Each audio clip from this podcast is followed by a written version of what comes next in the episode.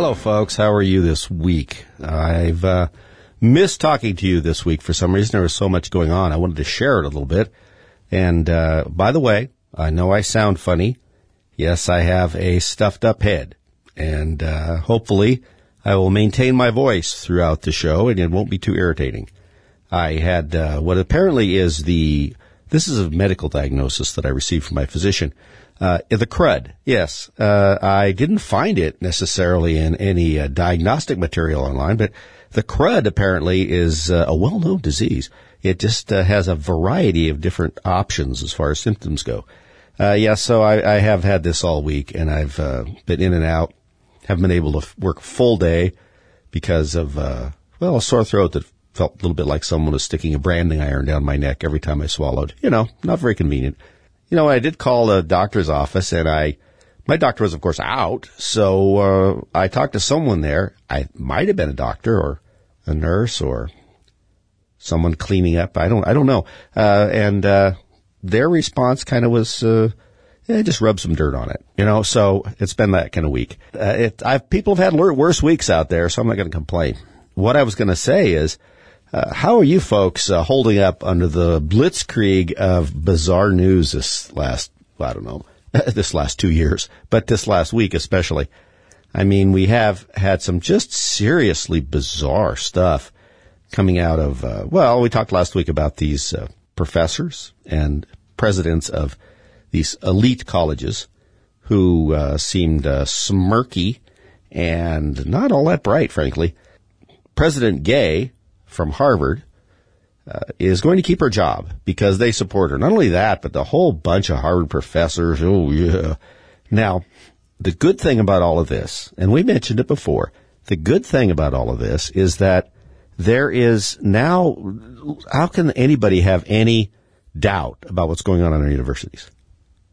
And how can you have any confidence in people who graduate from those universities that have one, a lick of sense, and two, have gotten much in the way of education versus spending a lot of time on being indoctrinated on this stuff. I, I just don't know what the end game here is. I think the end game for some of these people is what Victor Davis Hanson wrote about this week. And I know, I know, I talk about him all the time. Uh, and I posted it on our website at therickwagnershow.com. Uh, he talks about the nihilism now, nihilism is a sort of a philosophical idea.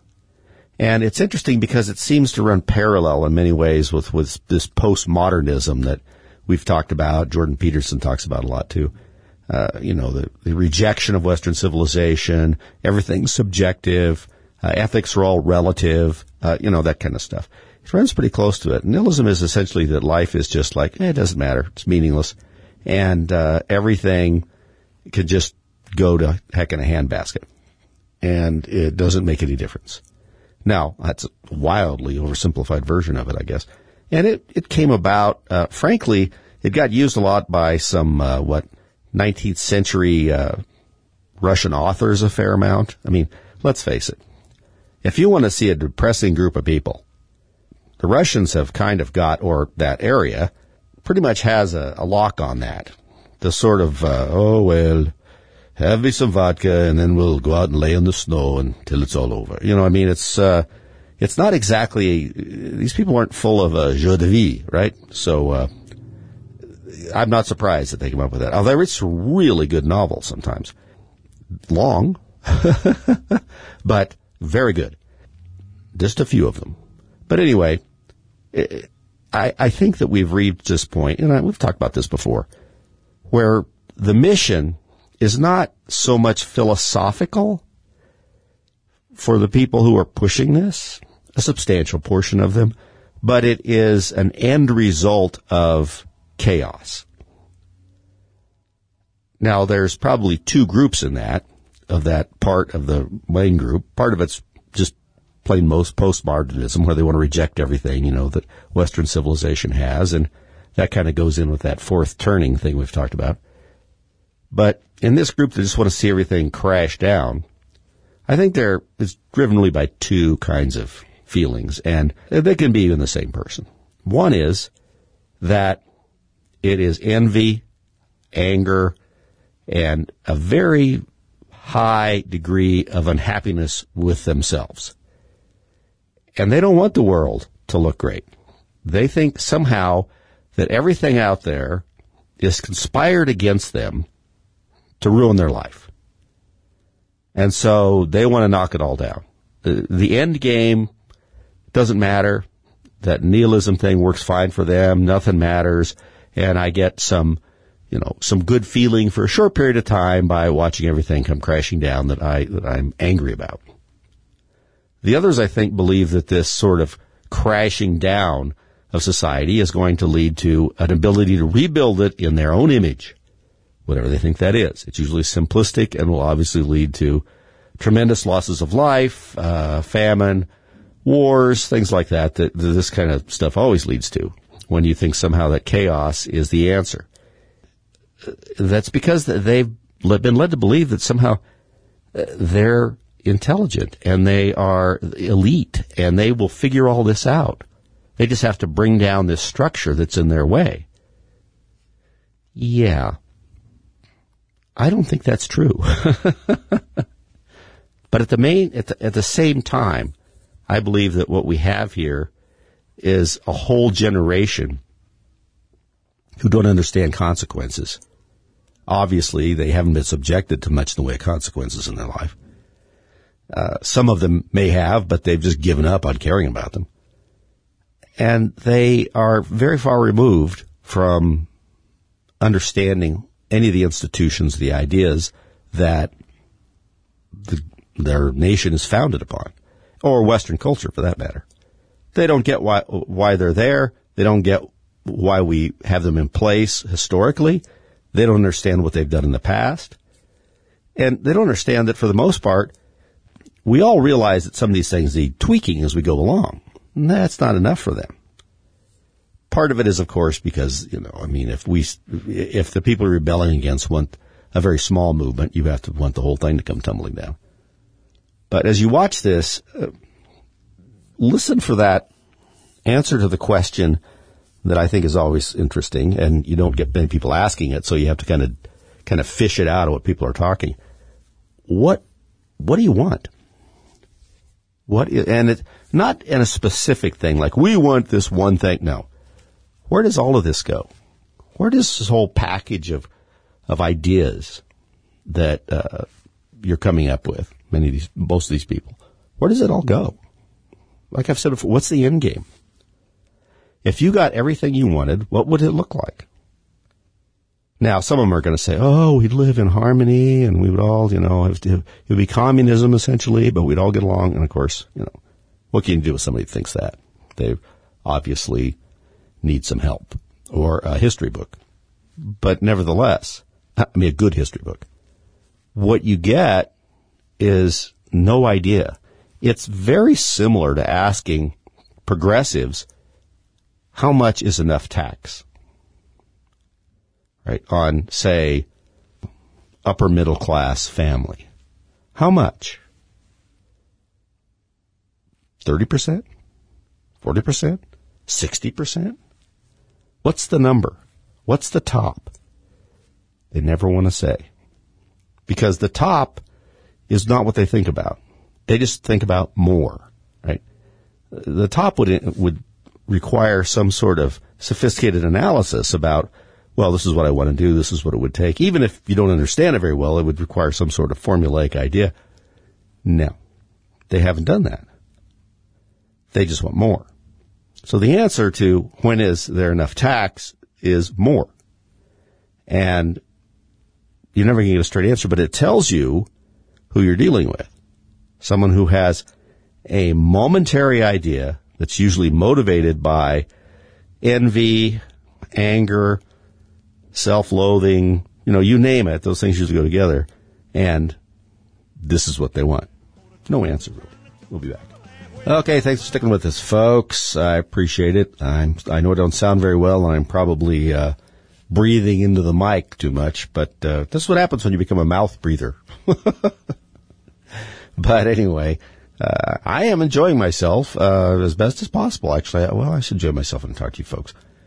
But I have something I wanted to make sure I got over today. Now my notes are a little hard to read here, but many of you may not know this, but uh, December 16th, anniversary of the Boston Tea Party. Yeah, that's right. And I don't mean them sitting around clinking china cups together, but uh, the Boston Tea Party. So I thought we should spend a little time talking about that. And I found some really good information at the Bill of Rights Institute.org. It has some good stuff and it's really laid out like uh, lesson plans. For those of you out there that are homeschooling, you might want to look at it. It's uh, the Bill of Rights Institute.org. And uh, then, you know, they have like an essay, an explanation of it. This one's probably for high school, you know, kind of things. And then they have sample questions and all kinds of things after it. So, you know, if you're homeschooling or you just want to, you know, give your kids like a, a, really kind of a deep dive in something they ought to know, I think this is a pretty good, uh, pretty good site. Anyway, so this, by the way, the Boston Tea Party, right? Uh, they passed a, the Tea Act in 1773. That is Parliament in Britain.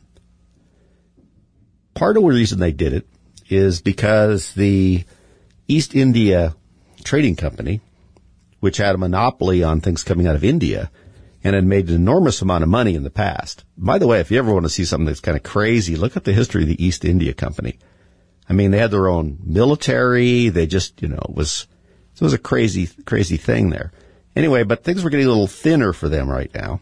And so they decided to tax tea to kind of, uh, prop up this company. The, the East India Company had a very strange relationship with the government. It felt like a private company, but it also felt like that the government was involved with it, and they were. It uh, was a kind of a shady little deal for a long time, but everyone made a lot of money, helped them control what was going on in India, and so everybody just said, okay, fine. But it wasn't the only reason that they wanted to uh, put a tax on tea. Right. And I'm reading here Charles Townshend, who was Chancellor of the Exchequer, which is, you know, their taxing authority in Britain even to this day had told Parliament that the, the goal of the act was as much to retain the power to tax the colonies on British goods as it was to collect revenue from the existing tax on tea. So in other words, they wanted to assert their authority. Because, you know, during this time, the colonists were getting kind of rambunctious. You know, Samuel Adams, people like that were, you know, they, they were unhappy with the way that things were going with their relationship with Britain. So you know, the colonists, of course, resisted this act because they felt like it, it violated their principle of self-government, which they thought had been given to them by the British Crown. And uh, they could afford the tax, but it it wasn't about that. It was about the fact they, that they just decided to do it and felt like they could impose it on them. And they felt in the colonies like that was going against the grain of the relationship they had with Great Britain. Remember, at this point, people still, in general, thought you could work something out with Great Britain. George Washington said, when it came to the, this uh, tea tax, he said, what are we contending against? Is it against paying the duty of three pence per pound on tea because it is burdensome? No, it is the right only. You know, that is a little bit more. That as Englishmen, we could not be deprived of this essential and valuable part of our Constitution. Gee, there's a there's some language that could probably be used almost every day now. So what's happening is as tea began to come into the ports along uh, the uh, colonies in New York, Philadelphia, Charleston, all those ports, there was a lot of anger from colonists and tried to keep it from being unloaded. They said they threatened tax collectors and resigning. They protested. They said that once again they were getting taxation without representation.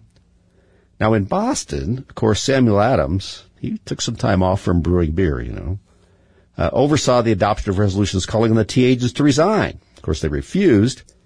And a ship called the Dartmouth dropped anchor in Boston Harbor on uh, November 28th. Had 114 crates of British tea. They had a lot of money invested in that, who, the people who owned that and they wanted it unloaded. But the but the people in the colony there and the patriot leaders uh, wanted to use it as a moment in time to galvanize the people against the British and what they were doing at the time. They also felt like that if they landed the tea, and somehow that you know they were shown to be cheaper than people thought, that it might ruin the boycott. We're talking a lot of people here according to history that we have, is during this time a crowd of five or six thousand people gathered at the uh, port to try and stop the unloading of the tea. Now this is 1773, so getting a crowd of five or six thousand people, pretty good sized crowd at that time, very big. And you know, next week two more ships came in with tea. They pulled up alongside the Dartmouth, and uh, Abigail Adams, you know, wrote. She was such a smart woman. The flame is kindled. Great will be the devastation if not timely quenched or allayed by some more lenient measures. Uh, on the 14th of December, thousands again demanded that uh, the tea be returned to England, but they refused to do so. So, on December 16th, one day before the deadline for for the landing of the tea, this is this is what the people in the port uh, had been told that, that this was a deadline from the shipping owners. We have to land the tea by the 16th. More than 7,000 people gathered at the Old South Meeting House. That was at this point Boston's largest building. And Samuel Adams announced that nothing more could be done to save their country. Right. At that time, dozens of colonists dressed like Indians, and this is something you should as a symbol of American freedom. Because they thought the Indians were symbolized American freedom, and of course trying to disguise their identity, which I doubt was very effective. I mean, if you can see your face, I mean, it's all like now where you can, wear, people wear a hoodie and then a mask and then maybe uh, a pair of sunglasses and nobody seems to think that's a problem. But at this point, I would guess somebody had a pretty good idea. The mob uh, said, "Oh, the Mohawks are come," and uh, John Hancock, who was there, he said, uh, "To do their patriotic duty, let every man do what is right in his own eyes." Okay. Uh, what they did, of course, is that uh, they boarded the three ships. The band of Mohawk impersonators did, and dumped into the harbor ninety thousand pounds of tea worth about ten thousand dollars in 10,000 pounds, I'm sorry, which would be millions of dollars worth today. Um, now, at that time, there was not a, a, super consensus on this. There were some in the colonies that felt like this was a destructive act and a crime. And it was. I mean, it was certainly a crime and it was destructive. The question was, is it justified or was it justified in some way? We look back on it now as something that was a precursor to what we knew was coming. A battle for freedom and so forth. Uh, some of the colonists did not. They felt it was risky, that it was criminal, and that it would have bad repercussions. Remember, not a lot of uh, colonists at this time wanted to necessarily separate from England. They just wanted to be treated better. And they weren't sure this was going to help. It was only later on when it didn't appear that we were going to get anywhere with getting treated better or get better representation in England for the colonies that a sort of event horizon in terms of the number of people who wanted to just break free from England uh, reached, you know, that point. And even then, there were plenty of people in the colonies that didn't want that. So there was still some debate. It's interesting to read uh, what people were thinking then about the Boston Tea Party.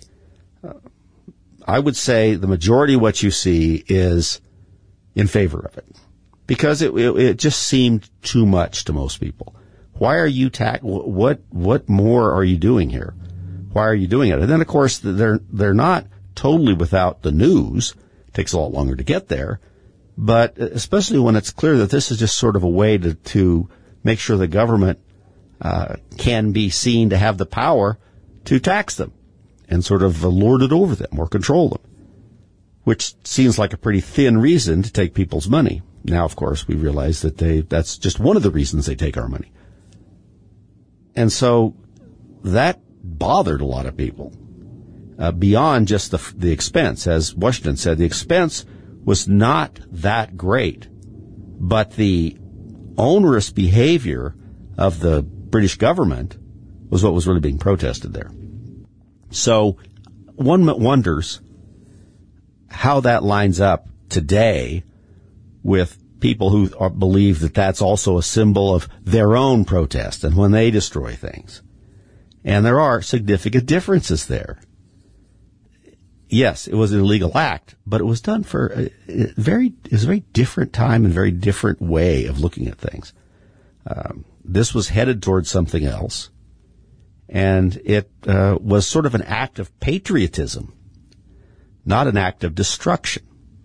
That seems to be the key amount there. There was a purpose to it that everybody knew, and most people at that time supported stopping this tax. We'll back. Hi, folks. Thanks for sticking around with uh, this uh, stuffy-headed uh, commentator here. I appreciate it today.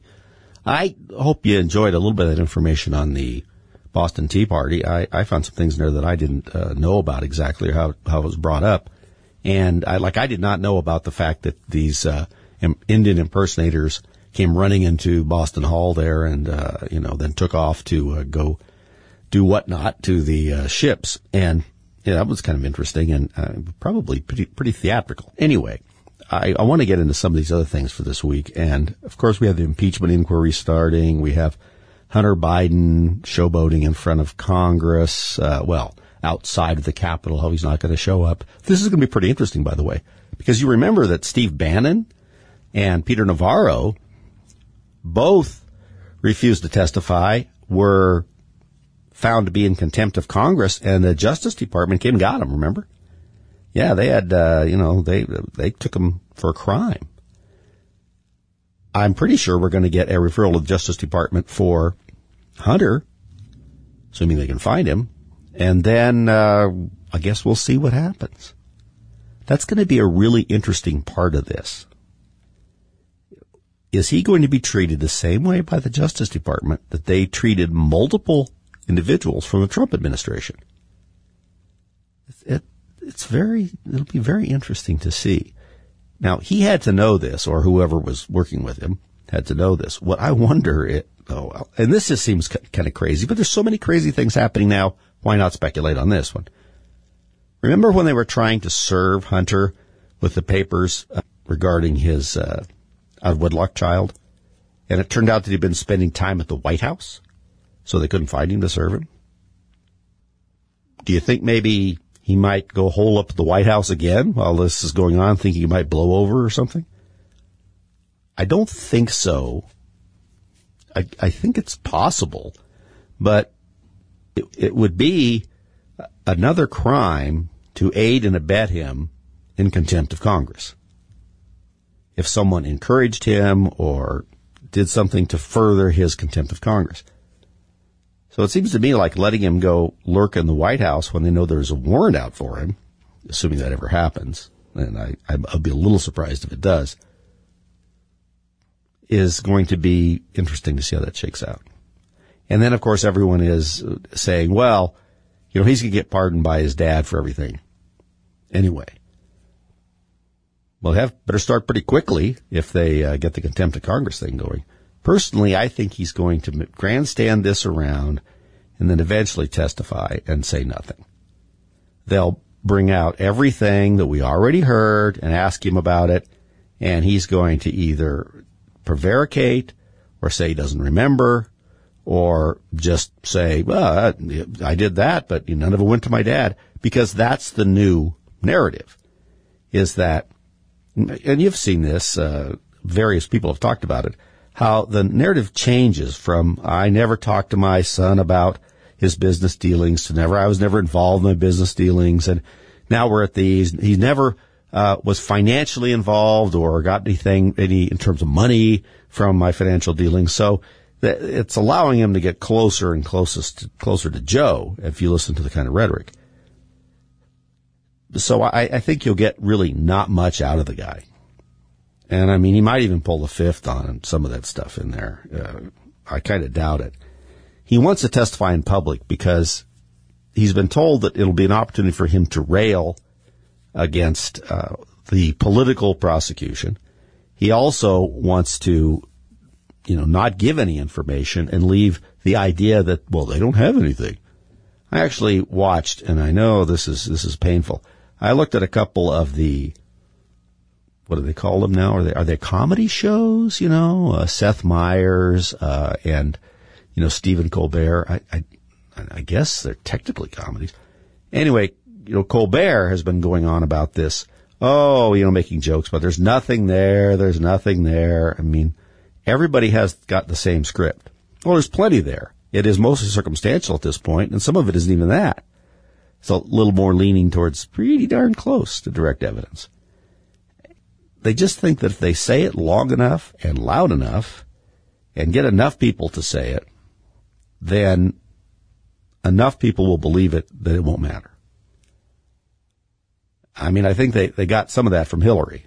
and they brought Hillary on board because, as we all know, Hillary is so likable and uh, warm and makes people feel really good about themselves whenever, you know, whenever they, they see her. They say, oh gosh, Hillary, I feel so good. You know, she just, she cares about everybody so much. Oh, what they're looking for her is, okay, how did you evade all of this stuff? How did you keep yourself out of a worse problem? Well, probably the same way they're going to. They're going to get the FBI, who is going to do nothing, the Justice Department, who will prevaricate and do nothing. If necessary, someone will come out and say that you know this uh, this evidence and all of this is uh, very discouraging, but you know they've been unable to find any connection between uh, President Biden and his son's business, and it'll, it'll, probably be some Justice Department official. The higher they're up, the more likely it is to happen. By the way, then they'll hope everything will go away, and, and you see what's happening. All there's a lot of news in there about the impeachment inquiry, but it just doesn't it isn't going anywhere. I mean, it's it's kind of depressing. I mean, they had about 10%, and you had to imagine that 10% was much worse than it was on President Trump, and they impeached him twice. Second time wasn't even really an actual impeachment. They just went through and, you know, had a vote. They didn't do the, really didn't do any of the procedural things that needed to be done. And the same people that did that, like Raskin, are out there with absolutely no connection to the idea of irony, talking about that there's nothing there. There's a lot more there than what you are going after, but that seems to mean nothing. I've said this before. If hypocrisy were a fatal disease, Washington D.C., certainly around the Capitol, would be a ghost town. Uh, it's unbelievable. There's a shamelessness to this that we didn't used to see there's this thing where they believe, that, and apparently they're correct to some extent, that the public no longer cares and is not engaged enough to look past what they say to see if it's even true. And they also play on the idea that they can so vilify a person, President Trump, people that support him, and then throw them into some sort of uh, the MAGA, you know, this and that. I, I don't think that's a, that's sticking as well as they think. But they don't have anything else. Remember, these are the people who think Bidenomics is a good idea. So there you have it. But they, they just think that they've vilified a movement.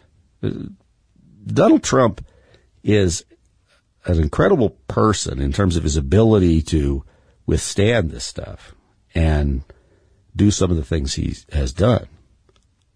But he's at the front of a movement. You know, this is, he's not in front of the Republican Party. They've just gotten behind him because they can't figure out any other way to go. It wouldn't be their choice if they could. But the people have found him to be encapsulating and speaking in a way that resonates with them and has created a movement. He said things that have clarified certain things about our economy, about our foreign policy, about what's going on with our, our own federal bureaucracy that no one else has said. And because of that, he has become the point of this movement. He's sort of found the people out there who wanted something to do, so a populist movement, and they didn't know quite what to do, and, and he tapped into that. So uh, they don't still don't really understand that on the left. They, they have just not figured that out yet. uh, exactly what he what he is and what he means. Uh, they've not had anybody like that for a very long time. Now, some people would would you know point to uh, Barack Obama. You know, that's not really the same at all. Barack Obama really was not as uh, interesting as they made him out to be. He was a tool. Uh, he was the opposite of Donald Trump in the sense that Donald Trump existed outside of politics and got in them and then became the focal point for this movement, populist movement, protect America, make it great again, and whatever you want to call it, and then move forward and has been taking the blows just, I don't know how many of us could stand that. Whereas Barack Obama was a creation. And many of you know his early days. He was shaped to be a politician, shaped to do what he did. Now, he was really directed early on towards the mayor of Chicago. You know, much more powerful position. And that didn't happen because he was able to leverage himself into national politics, uh, end up in the Senate for a very short period of time, and then they saw a very useful marketing possibility and someone who had ideas that they agreed with but didn't vocalize them very much. And we know where that ended. And so it's hard to imagine the last person they had that, that really seemed to uh, encapsulate a movement people will go back, oh, you know, JFK. No, no. I mean, JFK was, I think, uh, had a lot of interesting ideas and was probably a conservative compared to what we're doing now, certainly on taxes, national defense, all sorts of things. But remember at the time, uh, he was not really particularly popular at the time of his assassination. He was a popular president because people liked him somewhat and certainly he had a photogenic, you know, he and his wife, and the whole thing was was pretty, you know, uh, something that people could identify with or would like to identify with. But he was not super popular at the time, and, and now we look back in a different way to that presidency.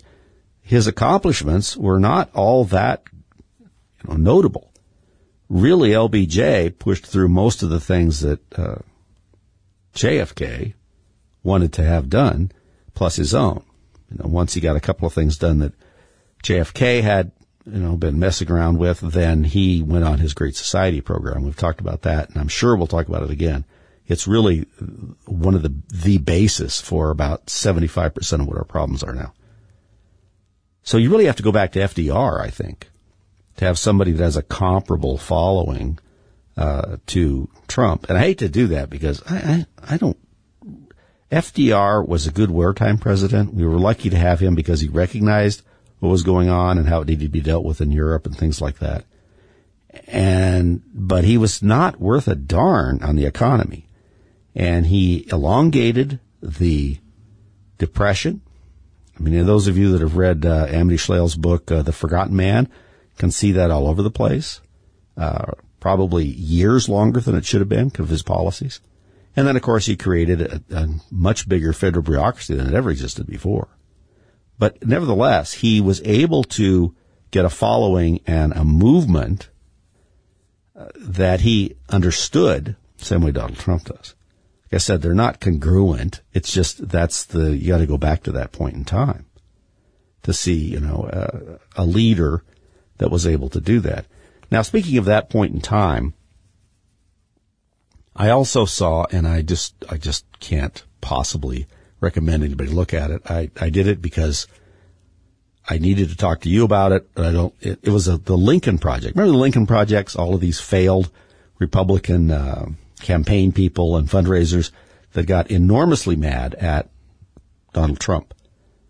And they're really an odious group of people.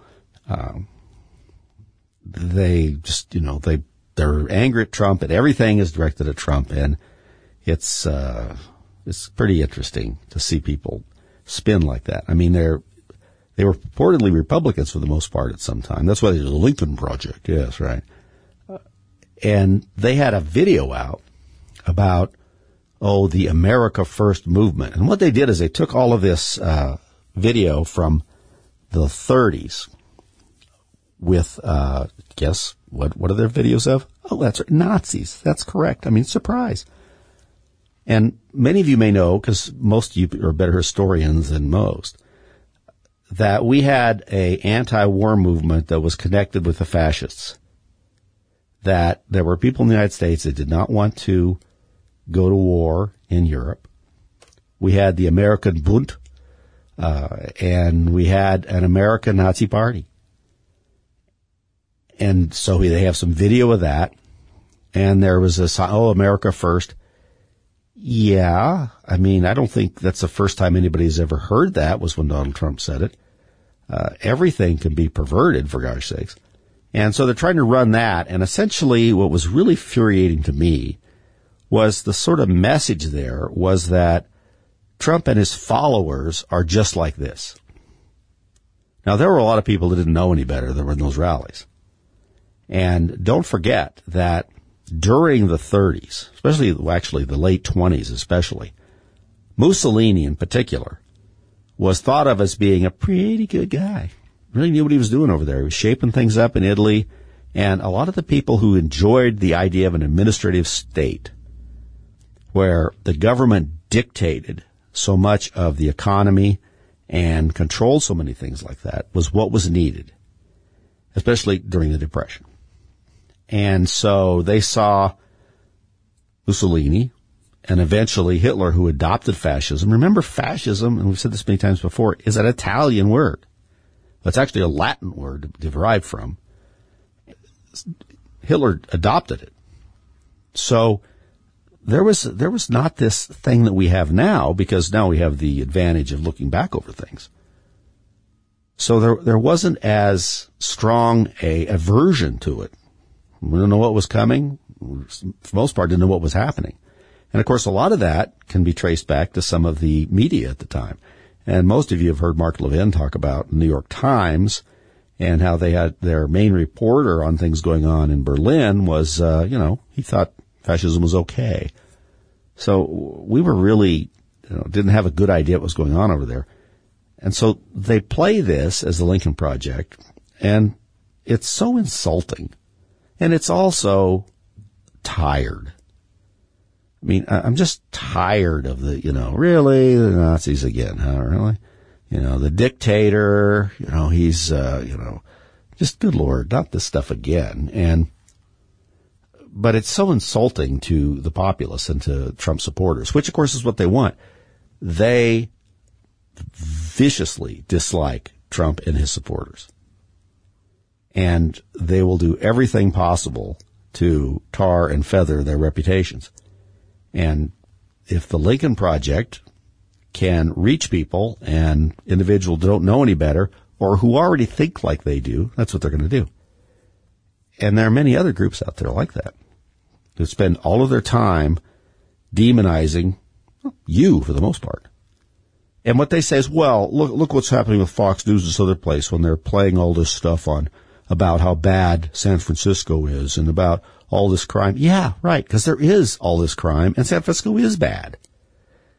That, that, you know, sort of walking hair gel of Gavin Newsom was on, uh, Seth Meyers. I saw the clip. Another genius. Jeez. Talking about how, you know, Republicans were unfairly, you know, targeting San Francisco and things like that by showing all these scenes and stuff. Well, are they true or not? I mean, that was what I was thinking when I looked at the clip. I mean, okay, so they're showing them. That's not nice, huh? What do you mean it's not? Is it true? Of course it's true. You know, how do you get to the, you shouldn't be showing that? And he, he cherry picks the things. Uh, he completely leaves out that there's an enormous fiscal deficit in California now. Talks about all the job growth out there. In certain areas. Much of it, no. And compared to the job growth versus the influx of immigration in there, you're going to be carrying a lot of people who weren't productively working in that state. So all of that he doesn't even talk about. He talks about two or three things and then blames Republicans for casting a light on what the heck's happening. Let's face it, these Democrat cities have done a terrible job of running them and have gone from just doing a terrible job to feeling like you're purposely doing things to them. Brandon Johnson in Chicago, the mayor who took Lori Lightfoot's job, who I've said before, I didn't think it was likely that you could find someone worse than Lori Lightfoot, and they seem to have found someone. It just did away, and he's done so many different things. And the, the place is just, I've looked at the crime stats. I mean, uh, you don't want to go there in most of the city. I mean, parts of the city are going to be fine, but there's a lot of it that you don't want to accidentally get off on the wrong exit. And he is now trying to do away with the uh, specialty magnet type schools in Chicago for gifted because it contributes to what what inequity, right? Because it sh- it shows that there are some people who are much higher achievers than others, and we don't want that.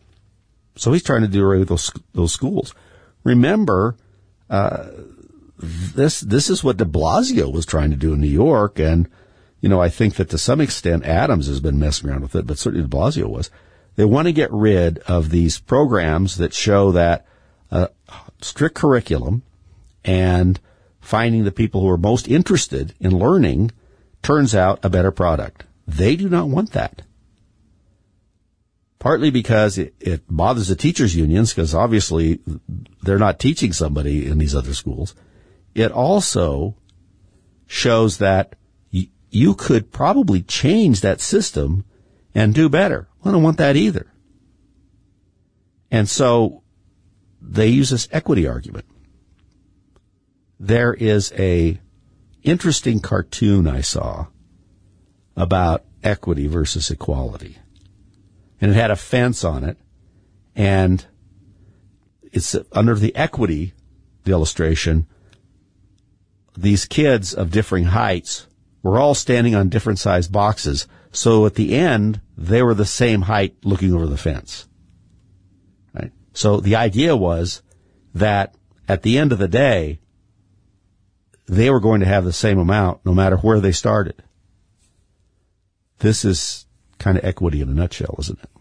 Well, you folks have a great weekend. We'll be back. Hopefully I'll have a better voice and uh, go to our website, take a look at this stuff and uh, check out our podcast. See you soon.